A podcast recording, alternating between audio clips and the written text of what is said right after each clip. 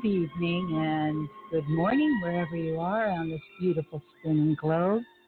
Our guest tonight is Karen Anderson of the amazing Afterlife of Animals. And I am your host tonight, filling in for Richard C. Hoagland, along with Andrew Curry. So this is Cynthia and Andrew Curry.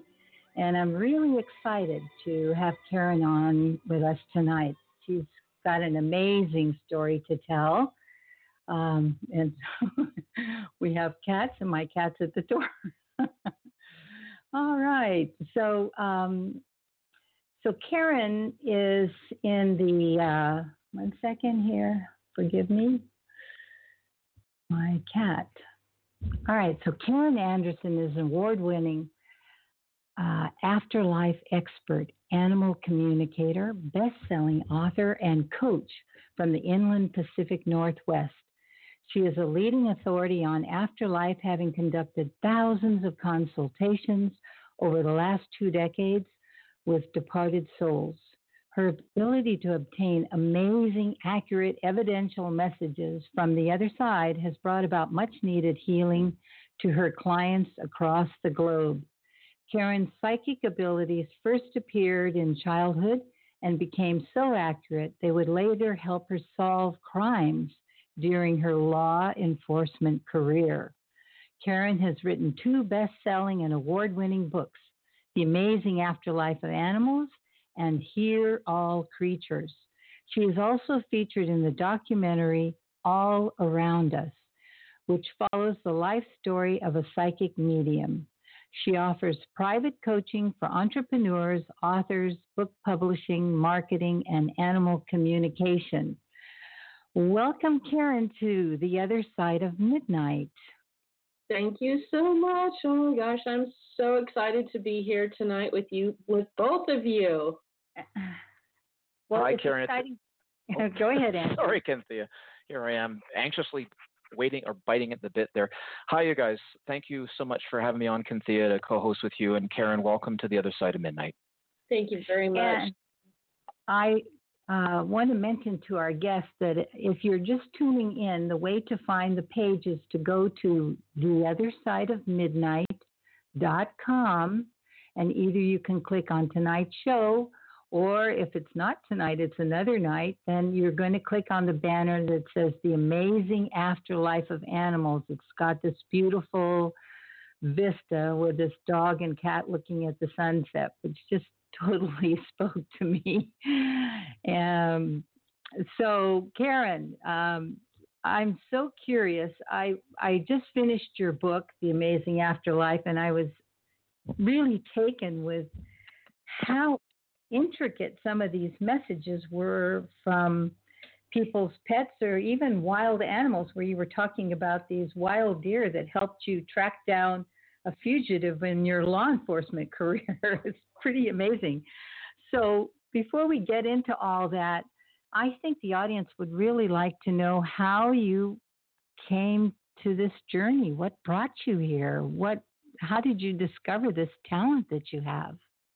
Well, I'll tell you, it was um, um, kind of a shock to me too. But uh, going back as far as I can remember, I've always loved animals so much, and I know probably many of your listeners can absolutely um, just resonate with how closely tied we are to our pets. And as a young child, that was my world. I didn't have a lot of human friends, but I had lots of animal friends and animals of all kind. And as a small child, I could understand them on a level that I should not have been able to understand them. And when it came down to uh, sharing that information with my family, uh, it didn't go over really well. It kind of spooked them, and so they they really discouraged me from telling them what the dog said or what the cat said, or you know, they they just didn't know how to handle that information, and so they told me, you know, animals can't talk and you shouldn't make up stories and you just have an overactive imagination and so I learned very quickly to to not tell anyone about it. I felt like I was doing something wrong, unfortunately. So mm-hmm. if you mm-hmm. if you have children, please don't discourage them from from sharing with you because I know in in my situation, I can't even imagine what things would be like if my abilities had been nurtured by my family back then and they just weren't. So I was I was quite careful about who I would share that information with at a very young age. But that's where it all started when I was really little. In fact, my very, very first uh, dog, when I was a little kid, I will credit him for teaching me how to communicate with animals. But see, back then I thought everyone could do it. Ah. Karen, did you grow up in a rural environment, or are you when you say you had lots of animals? This is Andrew speaking, by the way. Um, which you know. Um, did you have like a rural setting, or was it more just family pets, or did you have like wild animals coming to you, like birds? Like, could you put, give us a frame of reference there, please? I grew up in a little town in Southern California. It's called San Dimas, and it's right at the base of the San Bernardino Mountains. And it was a typical, like, perfect little suburban neighborhood. So it wasn't rural, but it wasn't city. So it was just kind of in the suburbs and we had just your normal family pets but i always had a few extras like hamsters and fish and rabbits and that sort of thing right and you know you brought up um about how you know you were letting your family know you were communicating with the animals but i mean lots of little kids have a special little friend right like that's kind of a normal like you know when we talk about normal child development we think of kids you know they have this special invisible friend. I mean, was that was that not something that was part of the family, or was that not really understood? Do you know what I mean? I do, Andrew. I know what you mean. Um, and in my situation, I could also see spirits when I was oh, a little kid. Interesting. So that really scared my parents. They didn't know what to do with that. But this was all so fun for me. Like I thought these spirits were always really nice, really friendly. I always had good experiences with them. They would show up and and pop in, and sometimes they'd hang out for a while, and other times they were just there for know just a brief moment or two. It never scared me. I never felt like I was in danger or in harm's way. I just felt very loved. I felt very special when the spirits would pop in. And again, when I started sharing information about who I was seeing and describing family members who had passed on many years back, that freaked my parents out. Oh, so that's when they got it was real. Like, what age were you? Were you under seven or yeah. over? Yeah, I was probably around four or five when all of this started, I would say. And you were actually describing family members that you had never met, but they they recognized them. right? So they uh. didn't they didn't want me to to do that. uh, so so you so you had the compounded issue of not only seeing um, you know, I see dead people from M Night Shyamalan's film. Um, what was the name of the film, guys?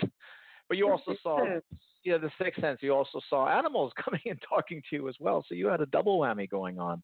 yeah, as, my parents thought I was so nuts. Um, they just labeled me as an, a kid with overactive imagination. And um, unfortunately, because of that, I learned very early uh, not to share this information and really not to um, sharpen those skills. I felt like I had to hide it, I had to keep it quiet. So that was something that, was unfortunate. You know, looking back on that, I wish I could have told everyone and shared what I was getting, and and and I wish it would have been well received, but it just wasn't. And mm. Karen, in in your book, um, "The Amazing Afterlife of Animals," I thought, unless I'm getting my memory messed up here, that there was a friend of yours in school who did encourage you or who listened to you with with your skill, with your ability. Am I getting that right? Yeah, she was my best friend growing up. Her name was Lori, and we're actually still friends to this day. Wow. I know. Um, thank goodness for Facebook, right? So um, she was the only one who believed me, and oh, you know we were kind of horse crazy. She had a horse, and I had a pony, And so we were just really into animals. And so to her, my best friend, it seemed only natural that the animals would talk to me. So, yeah, she was the only one that actually believed that I could understand them and that they actually talked to me. Hmm. Interesting. I can really relate having uh, had relationships with animals all my life. When I was a little girl, I used to dress my pet white rat up in little doll clothes and give her a ride on the back of my neighbor's cat. gosh. they it worked we out. Do, right? The things we do. The things we do, you know. It didn't seem odd to me then. well, you know, it's it's funny you guys should say that because um, uh, recently I read an article um, about this gentleman. He's in his, I think he's in his, he might be about 80, and I can't remember. He's somewhere in the United States. I forget the state, but he takes in um, well, dogs somehow end up on his property. Him and his wife, they own a fairly large property, and he's made uh, like he has a tractor, and he's made like a train, and he puts all these dogs that he's basically him and his wife take care of, and he rides them around the town. It's it's the funniest video. I should have had the link, um, but I didn't know this was going to come up. But what I guess I'm trying to say, Karen, is that there seems to be more. I mean, it's often Richard talks about this in this time that we live in now, where there's this sort of upsurge in, you know, almost mania or craziness, and some sometimes this sort of heightened, almost hyper behavior of people in negative ways. But there's also this reciprocal effect of these incredibly generous, loving people who are doing these amazing things with animals and rescue animals. And are you noticing that more and more now, Karen, in, in your practice? I am. And, you know, I think the thing about uh, animals is they really do bring out the best in us. And we can have the worst day at work, we can have the worst day with family. But, you know, when we come home to our pets, that's our sanctuary and they ground us. They they keep us balanced.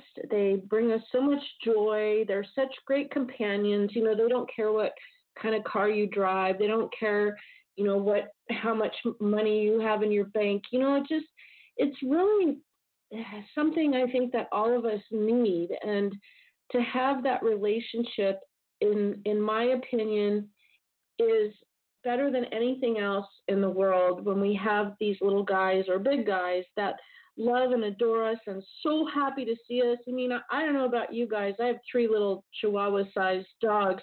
I can go out. I can go outside for you know, be gone for 30 seconds, and when I walk back in, they act like they haven't seen me, you know, all day. And it's like, oh, we're so glad to see you. And it's like, yeah. oh my gosh, you guys, I was just outside for a minute.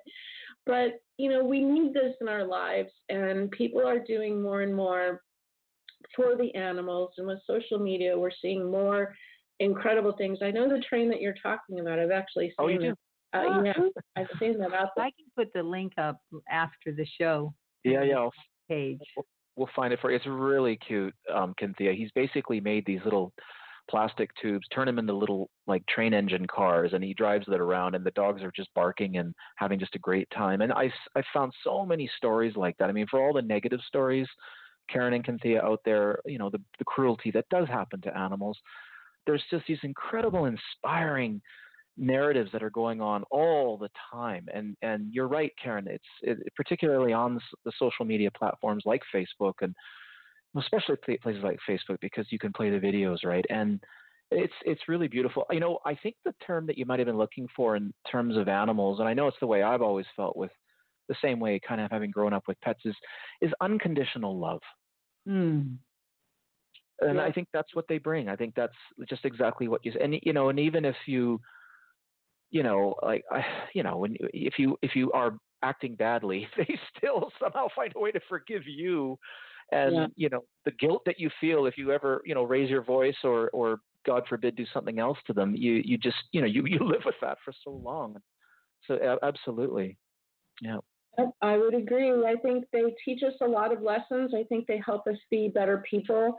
Yeah. I, I know that for me, they've opened a place in my heart when I was in some of the lowest places in my life. And it, if it weren't for my animals, I don't know what would have happened because they gave me a reason to get up in the morning. They gave me a reason that I had to take care of them. I had to go feed them or, you know, whatever I had to do, but they really help us in ways that we can't get that kind of help from a human relationship. So it's very unique. It, I think it's very sacred. I mean, think about how long animals have been around humans. You know, we're talking about so long and and you know, we really do love these guys. They're they're not just part of the family, they are family. Mm-hmm. Yeah. Absolutely. Um, now, Karen, you're you're um, Cynthia and I were talking about your employment history. You've kind of referred to it a, a little bit. Can you kind of go over like you because you got a really interesting background of the things that you've done, and you know which you brought out in in your book, your latest book. Can you talk about that a little bit, like you know the sort of financial end of your career to the um, you know law enforcement to the to the horse stalls and all you know what I mean?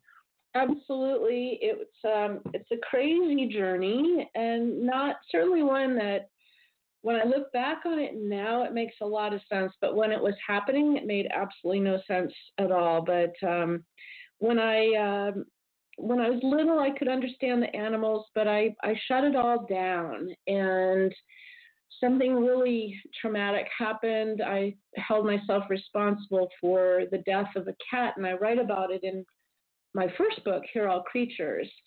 And it was really, I was traumatized by it. And so I decided at that moment I was never going to communicate with animals again. I was about eight years old, and I said, That's it, no more, I'm done. So at that point, I kind of put it on the back shelf, I put it on the back burner, and uh, went on with you know, what I would say was a very normal childhood. And eventually I wound up in the mortgage industry where I spent almost 18 years uh, working for various different brokers and lenders in the Southern California area. That's where I grew up in Southern California. And it was one of those things that I never felt like I loved my job. I never felt like I was fulfilled doing that work. And it was hard to walk away from because the money can be very good. And I kept going back to it time and time again. And I'm not a math person, I'm not a numbers person. And yet here I was working with percentages and interest rates and loan to value and appraised values and, you know, all, this whole area that just wasn't me and didn't resonate with me. So I felt always a little bit like a fish out of water. And I'd have to say I was probably just in it for the money at that point because I really didn't have any other skills. So uh, it was during the time of great, um, when you really look at yourself you, you get very introspective about what am I doing with my life? You know, where is this going? I feel so empty inside. I just didn't like going to work every day. And that's where everything kind of changed. And I felt this incredible sense to start volunteering in my community and i felt like i needed to give something back like there was more to to this life than just getting up in the morning and going to work every day and, and getting a paycheck. And so I started asking myself questions. I started asking questions about the universe. I started to expand my kind of narrow-minded thinking that there was more out there than than just meets the eye. And I ended up at the local animal control facility now, at this point, I had moved to the Rocky Mountains of Colorado, and I just followed my heart with my love of animals. And I thought, well, I'm going to volunteer at the animal control. Well, what I didn't realize is that animal control was housed under the sheriff's department. Oh.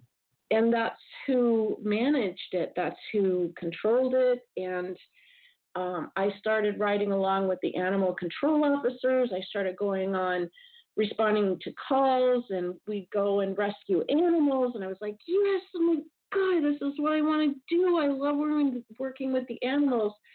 And um, that was right about the time that my financial career had come to uh, uh, an end, and I had to find a way to make money somehow. So I decided to open uh, my own business and basically scoop poop for a living.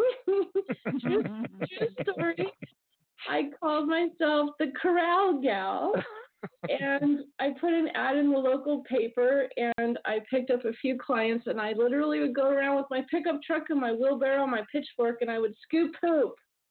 So, so it really did hit the fan, right, Karen? Anyone who's out there that's thinking that, uh, you know, that they've got a tough job, let me tell you. Karen, can I can I back you up just for a quick sec? Yes. Just before I know we're we're heading towards a break, but you said that uh, this, and I didn't read your other book. I know Cynthia, I think you have, that there was a traumatic moment when you were when you were younger, when you were eight, about you felt responsible for the death of a cat, and then all those years went by, and then you made this decision to go back and and and work with animals. What was the what's the interstitial space there? How did you make that like entry back? How did you overcome? Like, did you just sort of forget about that time when you were really little, or did you just come to terms with it, or did you go, I need to go and volunteer to make up for that? Like, what was the clincher that made you? Do you know what I mean? Like to to get you back into the animal realm. I would say that it was a very subconscious thing. I didn't make any decision about it. I didn't know where the universe was taking me, so I was really putting it out there. I was just saying, what am I supposed to be doing with my life? I didn't know where to go. I could see my financial career coming to a screeching halt and things were just crashing and burning in the financial industry and I just didn't know what to do with myself. So it wasn't a conscious thought, but I was putting it out into the universe that there's got to be more. What, what, am I supposed to be doing? I, I just felt really lost and I didn't have the answer. So I didn't have a clue as to what to do. I felt, if anything, I felt very confused. I didn't know in which direction to go in. I didn't know what to do with myself. So I just, when that incident happened with the cat, I pushed it out of my mind, never thought about it again, and it stayed hidden for almost three decades. And it wasn't until many, many, many, many years later that that surfaced again. So this was all very subconscious stuff going on. Nothing here. I had no clue what I was doing. I was just fumbling through life and I was trying to figure things out and nothing was making sense to me, but I kept coming back to my love of animals. That that was like the theme in my life. It just kept coming up over and over again. And once again, I found myself wanting to work with animals. So that's how I ended up uh, volunteering, and that's how I ended up scooping poop for a living and uh, I got really good at uh, my job because I started to get really busy. and but Karen, Karen, but that's that's see that's such a beautiful thing. I I know this is a bit oxymoronic, but you're you're humbling yourself to the animals. I mean, you're taking care of their business, right? I mean, that is a real. Cynthia, can you cut in on this? Like, do you know what I mean? Like, that's a real it's a real bridge to to you know when, when you're when you're doing that for another creature, right? It's it's a real. What am I looking for here? Well, my sense is from reading Karen's book and, and listening to you now, Karen, is that the financial world seems so empty for you, and you said that you felt that you needed to contribute. So I see that your spirit was feeling like you were feeling hungry, hungry yeah. for to nurture your spirit and even scooping poop was closer yeah. to to the creatures that you love i mean love is what aligns us with our core being of who we are and there's you were experiencing love would you say that was what called you there? I would say it it has to be there because you you don't just leave a um, a very lucrative career in the financial industry and and go start you know scooping manure for a living. And I, I have to tell you i was so happy doing that i yeah. worked really hard i wasn't i didn't have a lot of clients at first because it was going into winter and nobody wanted to scoop their corral and going into winter but i just stuck with it I ended up getting more and more clients. They told their friends about my awesome poop scooping abilities, and pretty soon they told their friends. And the next thing you knew, I had more clients than I knew what to do with. But I was so happy. Yeah. I was with the animals. I was out in the barnyards. I was like so. I was. I felt so good at the end of the day. I never felt that way in my Mm. other career. So when you were doing that, were were you getting messages from the horses at that time, or was that Oh, like absolutely absolutely i was getting messages and i was i was finding that my abilities were starting to percolate up to the surface again. So it was a slow process just kind of a bubbling up but i was Mhm. starting to get more and more it was almost like a magnetic pull. I felt so pulled to the animals there was nothing that was going to keep me away from them. I'm sure that you know, looking back now, of course, it makes perfect sense. But like I said, at the time, it made no sense at all as to why, you know, my family thought I was totally nuts. Here I leave this absolutely? lucrative career. It's like, Karen, what are you doing now? Oh, well, you know, mom and dad and scoop and poop for a living. And they're like, oh my God, she's totally lost her mind. So, right. you know, it, it was a beautiful experience though because you know you didn't have to punch a time clock. You you know nobody keeps track of how many hours you spend there. All they care is that you clean up. You know you get the job done. That's all that mattered. Everything shifted for me when I stood in the tr- middle of my truth of who I am and what I love. When I stood in that truth, nothing else mattered. It didn't matter what I was making, what I was earning. It didn't matter the kind of car I drove. It didn't matter that I wasn't, um, you know, a top executive with a big desk in a fancy office anymore. None of that stuff mattered. I had fallen into the materialistic trap of this world. And I was finding my way back to myself, back to the core of who I was. I think that's such such a powerful powerful example of what joy really is. You know that it's not the outside success that we measure; it's the inside success. And that's just Absolutely.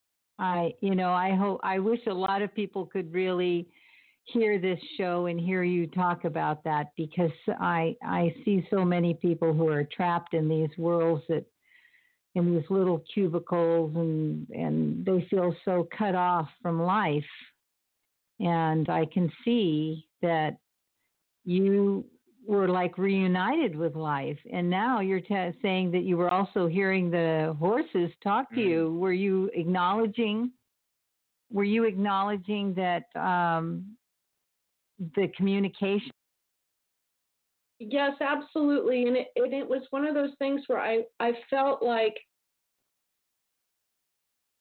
they were my teachers at that point in time. I felt like I was learning from them. I felt like I was learning as an adult how to understand them. I knew how to understand them as a child, but uh-huh. remember, I had stopped communicating with them for all those years. I had buried it and mm-hmm. pushed it on the back burner. Now I felt them wanting to teach me all over again, and I couldn't get enough of it. Right. Karen, we need to hold that thought because we're coming up on a break now. And so you're listening to The Other Side of Midnight, and our guest tonight is Karen Anderson. The show is called The Amazing Afterlife of Animals, and we are having uh, a journey on how this communication revealed itself to Karen and the implications of finding your true calling and how that can really change your life. So we'll catch you back on the other side of the break.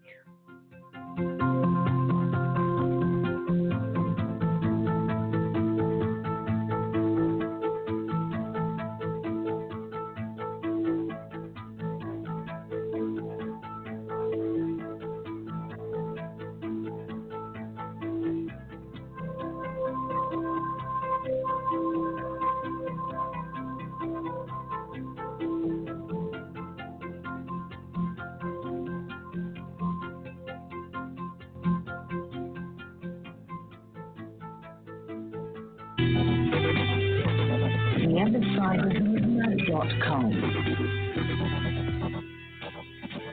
tune in to listen to Richard C. Hoagland and his fascinating guests.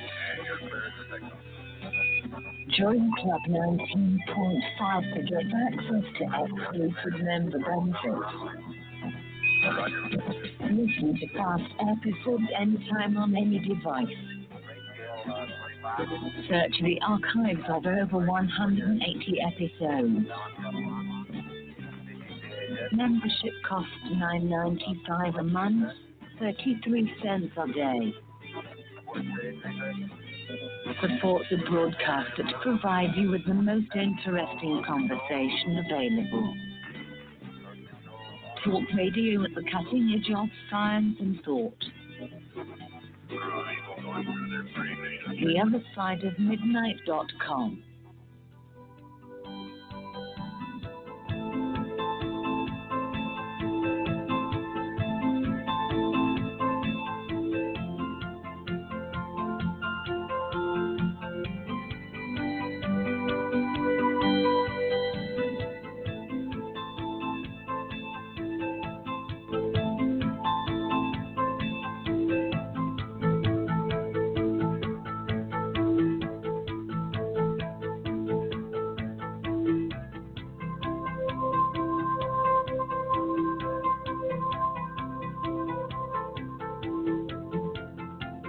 And welcome back to the other side of midnight. Our guest tonight is Karen Anderson, and I, Cynthia, along with Andrew Curry, we're filling in for Richard Hoagland tonight. Uh, Karen is an animal communicator and afterlife expert, and we are listening to how she came to this uh, amazing revelation. Karen, welcome back. Thank you so much. So we were just talking about how you made this shift from the corporate world in uh, finances with a big salary to uh, pooping scoop, scoop pooping, and happy as could be, sailing along, free as a bird, and talking with horses. And I'm curious when when you were doing this, were your clients were they recognizing that you were having conversations with their horses? No, not at all. You know, they weren't even home. I was out in their barns, and you know, you just go do barn calls all day, and, and you just go from farm to farm and place to place, and you just. I was surrounded by animals. I was so happy just being surrounded by all these animals. It was like the most amazing experience ever, just to be in that presence mm-hmm. and to have them they're sharing everything with me. I just I felt so lucky. I felt like I was coming alive again for the first time in a long time. Oh my goodness. Oh my goodness. So Karen, would you Oh, sorry. Can, no, okay. you go ahead, Andrew. Okay. Sorry, you guys. We're we're Cynthia and I are getting used to each other, Karen. So both have lots of questions.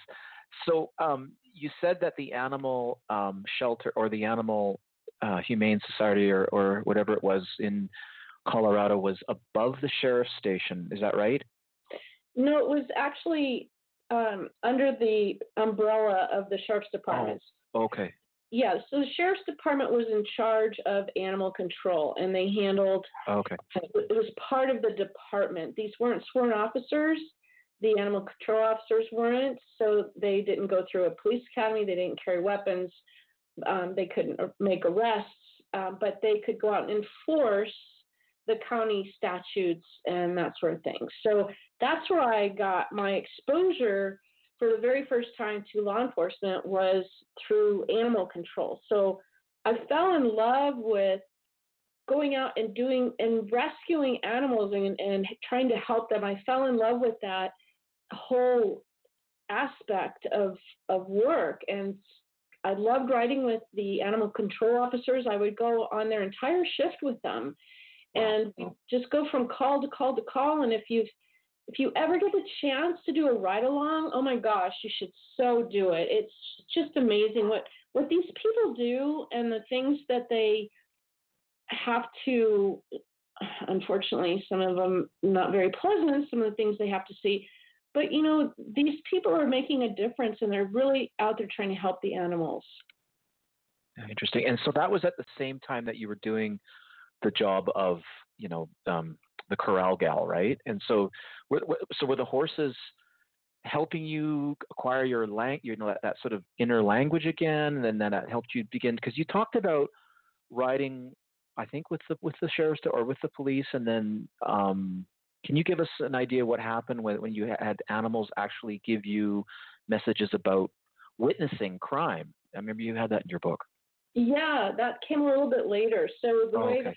The way that everything kind of unfolded is I got introduced to law enforcement through animal control, and it was because I was around the other deputies on the sheriff's department. That's where I started riding along, riding along with them as well. So I caught the bug. It's like a bug. You just it gets in your system, and you just oh my gosh, it's just incredible. So now I made the leap from riding with animal control officers, I made the leap into riding with some of the deputies that were on the department. And that's where everything really shifted for me. I found like this whole new world of um, serving my community and and being a servant instead of what I was doing before. You know, it was so different being in the financial world and you know, here I am protecting and serving. And so I did everything I could to spend as much time doing ride-alongs with the deputies, and I got training. I this was all volunteer, so I became a reserve officer at first, and again, I just loved it. I loved everything about it. I had never even held a gun before. I mean, everything was so new to me. Right. You know, this is not something that I used to think when I was a kid, oh, I want to grow up someday and be a police officer. No, you know, I wanted to grow up and be a veterinarian. so this was not something I had ever thought of, but I just totally fell in love with the work. I fell in love with giving back to my community. That was the big push in me was to give something back, to give something back to the animals and to give something back to the world. And you know, when you're a servant, when when you do that work, and it it's very humbling, but to me, it's very empowering because you really are making a difference. And for all my fellow brothers and sisters in blue, you know, thank you for your service. It's a thankless job. Um, it's an incredible job, but yeah. you know they are putting their lives on the line every single time they go to work. Can you say that about your job? You know do you put your life on the line when you go to work? Probably not. But these first responders do. And unless you have worn that uniform unless you've had the badge you just don't understand it completely. You might have an idea if your spouse or your child or something that is in law enforcement or as a first responder. But if you've worn the badge, you guys, if you're shaking your head, yes. If you've worn the badge, you know exactly what I'm talking about. And Karen, that would include the canine unit too. Did you ever, was there any of that going on where you were? There was, but you know, we had such a small department. It was okay. very, very, very poor department. It, um, I had to I had to buy all my own equipment when I finally got on the sheriff's department. It was very, very poor. It was a very small community. There's no tax base there. Every time there there was a opportunity for the deputies to get a raise, it would always get voted down. I mean, we were one of the lowest paid um, law enforcement officers in the area. So, um, you know, the canine unit, there was one canine and he lived way on the other side of the county and they really didn't do too much um, because he was on the other side of the county. So I didn't, I didn't get to, to do too much in that respect. I would have loved to, but I didn't get to. Now, what about the, like in your book, The Amazing Afterlife of Animals, you talk about your time in law enforcement. You finally uh, went through the academy, graduated, got a great picture with you and your mom there. Um, and you talk about going to some of these calls and you know running into some of these house pets who are still sitting around while things have happened can you relate to us a, like a story or two please absolutely i think one of the things to realize is that when when I graduated from the police academy, I was the only female officer on a very small department. There were eight of us, eight deputies. and there weren't even enough officers to have two of us on duty at the same time. So I often worked alone, and right out of the academy, they put me on the night shift. So I would come on at three o'clock in the afternoon, and I would be the last car to go home. Now, I think looking back on it, they did that on purpose because they probably wanted to test me and they probably wanted to scare me to see what I was made out of. And in that time that I had to work by myself out in this rural mountain district, I'm talking, you know, miles and miles and miles of nothingness out there. And your nearest backup car was sometimes half an hour, 45 minutes away. Sometimes your backup car was at home sleeping. So you had to Dangerous. work. Yes. No kidding. You had to work very smart. Yeah. And you what happened to me was the all of my senses became heightened. Like suddenly I had to pay attention to every little thing, how people held themselves, how they spoke, what their body language was saying, how the energy felt when I walked into a, a room, uh, trying to determine who was lying, who was telling the truth. It, there was just so much going on, and I found myself becoming very adept at being able to pick up on people's energy and figure out what was going on. And it was really out of self protection. You know, I was doing it because my life depended on it in, in many of these scenarios. It, it was not like you see on TV where, you know, there's 25 police cars that pull up, you know, when something's happening on TV. That's not what I experienced. We had no backup, we had nobody sometimes for a long time showing up. If we were lucky, State Patrol would be out there. If they happened to be listening to our channel, we'd get a State Patrol officer to come by. But really, it was up to me and whoever else was on duty to figure this stuff out. So when I would respond to calls, I was taking in every little bit of every ounce of information that I could take just so that I could stay safe and go home and you know and not get hurt. And when you go into people's homes or when you go to a situation where there's been a fight or some kind of a crime scene you don't know what their intentions are. You don't know who's hiding in the closet. You don't know who's around the next corner. You just don't know.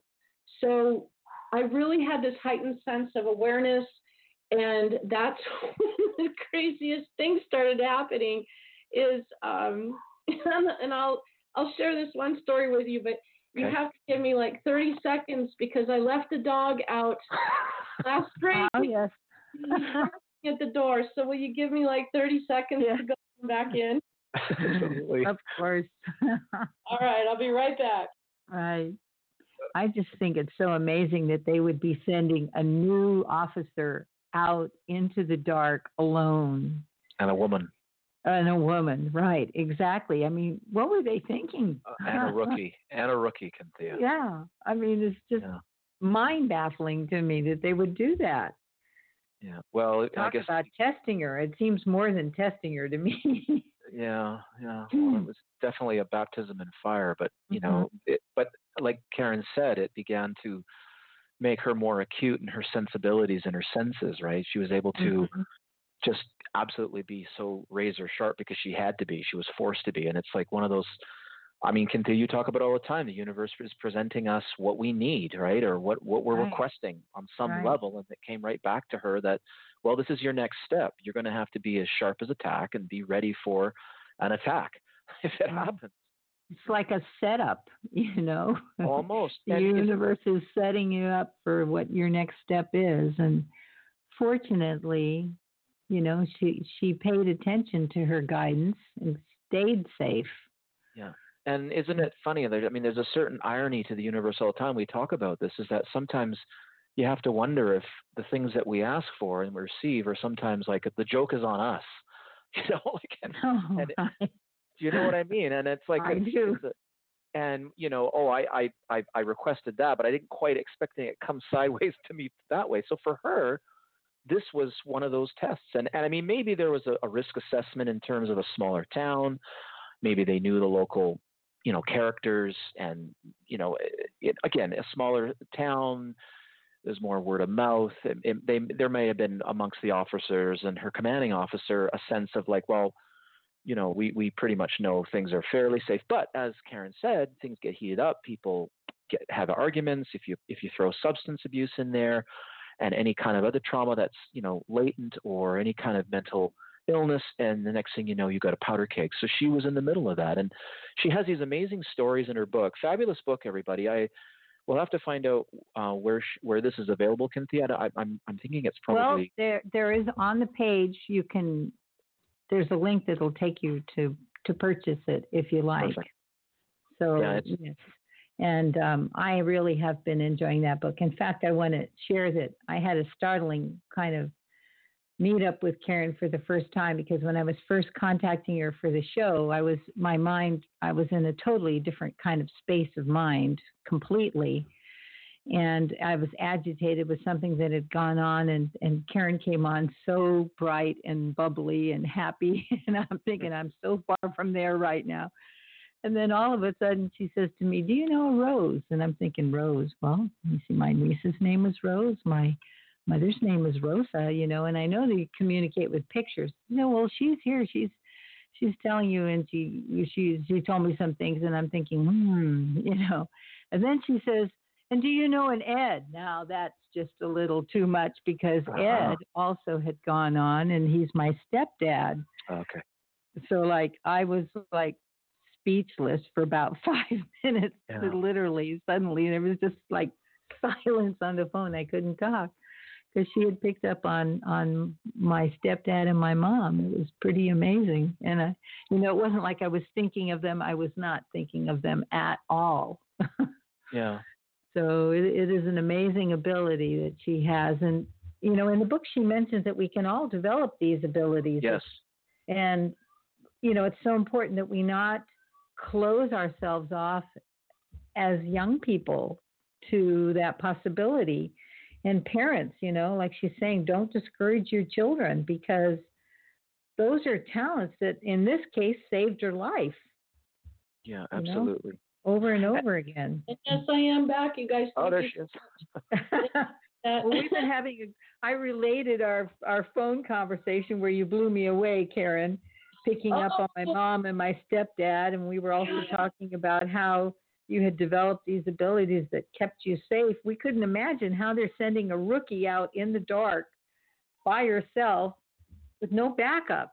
Just like I like I said, that's I think it was just they wanted to see what I was made out of, and being the only female on the department, you know, it's a boys' club anyhow. But well, I think the universe wanted to put you in a position where you had to really bring those talents forward. yes, absolutely, and boy, they threw me in. It was sink or swim, let me tell you. So, um, okay, I've got a great story to share with you. This is really kind of what started the ball rolling, if you will, and um, I didn't see it coming at all. It just totally caught me by surprise. So I had been, you know, kind of sharpening my skills at home and with the horses that I was scooping, you know, in the corral cleaning business.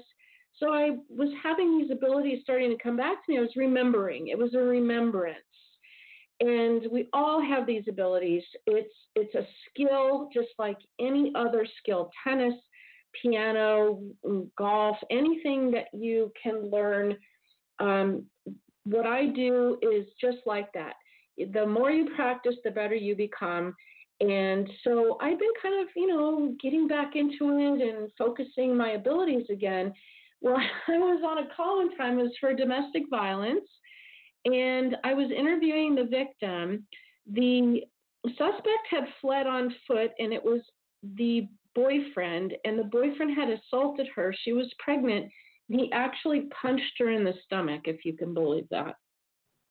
Oh boy. So, yeah, so um, the other officer that was on the scene with me was um, looking for the suspect. I stayed back and I was interviewing the victim. We were standing out in front of her house. And as we were sitting there chatting back and forth, I was getting the basic information down from her. Uh, she had this little kitty walk out of her house. And of course, I'm a huge cat lover, so I immediately saw the cat. And there's a lot of commotion going on. So you can imagine, you know, most pets would run and hide. This Right. little kitty was just like doo doo doo doo doo, just kind of happy doing its thing. And um of course I paid attention to the cat because I love cats. I was like, Oh, what's your kitty's name? She's like, Oh, that's my boy Smokey and I said, Oh, he's so cute. So he, this little cat walked right over to this garden shed that was, you know, about 25 yards away from us. Mhm. It sat down right in front of this garden shed. I looked at the cat, the cat looked at me, and I heard the word inside. Oh boy. Oh my gosh. Right? So I'm sitting here going, no way did I just hear that. No way. no way, no way, no way. Because it was in my voice. It was my voice in my own head, like my own thought. And I heard inside.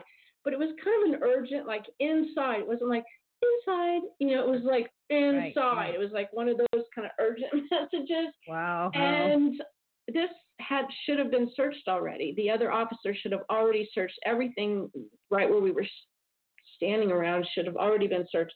Well, I decided to roll with it, so I went over and I ordered the suspect out with his hands up over by that garden shed and sure enough, guess what happens? Oh my. he comes out. He comes out and I swear my jaw hit the ground. I was I was so shocked. I did not believe. I couldn't believe it. I couldn't believe what was happening.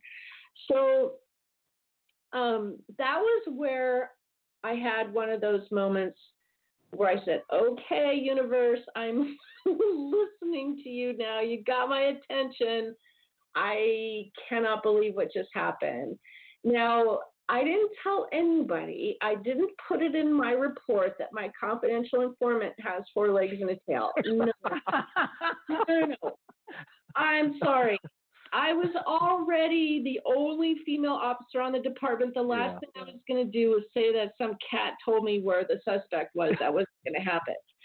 So, again, I kept it very much to myself, just like I had always done my whole life. And I thought, as a cop now, I was I was thinking, what are the possibilities here? Think about this. There's usually somebody you go to a scene of an accident or at somebody's house or whatever, domestic violence, they usually have a pet, a dog or a cat or something. What are the mm-hmm. possibilities of that animal sharing information with me? So mm-hmm. I decided to test the theory. I wanted to test this theory and see. And believe it or not, animals are way more accurate than human eyewitnesses. And they don't take sides. You know, when there's a human that witnessed something, they're they're either for the victim or they're for the suspect or there's some agenda or they're trying to hide something or you know whatever. There's some kind of ulterior motive. But with an animal, they're just upfront and they're honest and they just say it like it is and there's no hidden agenda. So I began to find that animals on crime scenes could tell me in some cases what happened before I even got there, which was invaluable in helping me, as you can imagine, um, it, doing it, figuring out what happened. If you get called to a scene of a crime and they're both telling telling you that the other one did it, the other one started it, and you can get information from one of the pets on the scene as to who the aggressor was. Wouldn't that help you with your investigation? Oh Absolutely. You know where to go with your line of questioning. Well, Karen, you know, um, it's so interesting that it was a cat that sort of, you know, really broke the story for you or really broke you into the career. It sounds like that was the sort of linchpin or one of the big spots going forward because we've talked about this on the show, as Richard's pointed out in the past, that cats, domestic cats, have a very close genetic similarity to human beings. In in um, uh, in the Abyssinian domestic cat, in a study done in 2007, 90% of their DNA is similar to ours. And you actually have a quote in your book, The Amazing Afterlife of Animals, where you quote Robert Heinlein, the great um, science fiction writer. And I, I'm gonna I'm gonna paraphrase it here, but I think it's something along the lines of how you treat a cat in this life determines your treatment in heaven. So it's very, yeah.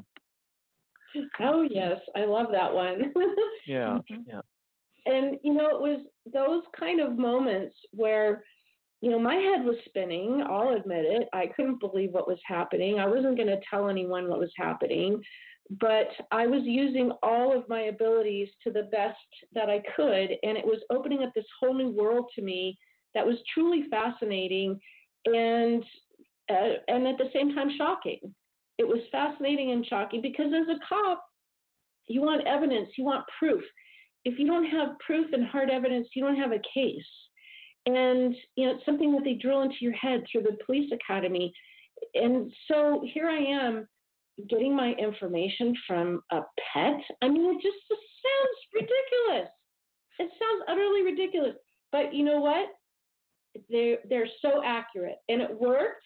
And it wasn't just that one time. It happened multiple times. I was able to get all kinds of information, and like you said, even in the intro there, or when we were talking about earlier, um, even wild animals could tell me what was going on at the scene of a crime. Well, we have about three minutes. If you can go into that, or we could pick it up on the other side of the break. I'm curious, what did your other uh, law officers think about you being somehow having these intuitive, they would probably just think you were getting lucky. What did they think when you kept coming up with unusual insights? Well, you know, we were so supportive of each other because it's a small department. We were best friends, all of us really helped each other. There was no homicide division, there was no narcotics division. We had a you catch them, you clean them mentality. If you know if you made the arrest you took it all the way till it went to court and to trial or whatever. And so we were very supportive of each other but truly nobody knew what was going on with me. I kept it very much to myself. I didn't tell anybody what was going on or where i was getting my information from you know if, if one of my fellow officers solved a case or did something that you know that i would support him with it would be the same way if they were supporting me so it was it was just the camaraderie. That's the thing I love. That's what I miss about law enforcement is the camaraderie. We were we were really there for each other. We really helped each other because we were all we had. We didn't have these big departments with, you know, a whole team of people that would come in and investigators and all that. We did it. You know, mm-hmm. we were the ones doing it and we were total rookies, all of us. So it was kind of everyone was learning at the time. Wow. And do I understand correctly that your husband was did he was he also into law did he become I think I saw in the book where he was sworn in when you were? Yes, that... my, my former husband and I we were uh, in the police academy together. We were the first couple to graduate together, and we were hired by the same department together. So yes, we were on the same department, but they would never let us work the same shift. So if I uh, if I got off at three o'clock in the afternoon, he went to work at four o'clock in the afternoon. So they always staggered us, and that is uh, my former husband. But yes, we were. Okay. All right. Wow. That must have been really challenging. Oh, to say the least. oh my goodness. So, how long were you with the force? I was with them for a total of three years. Mhm. Mhm. We're just gonna. We're coming up on the top of the hour. This is the other side of midnight. Our guest tonight is Karen Anderson, and the show was called "The Amazing Afterlife of Animals." and we will be joining you after the break.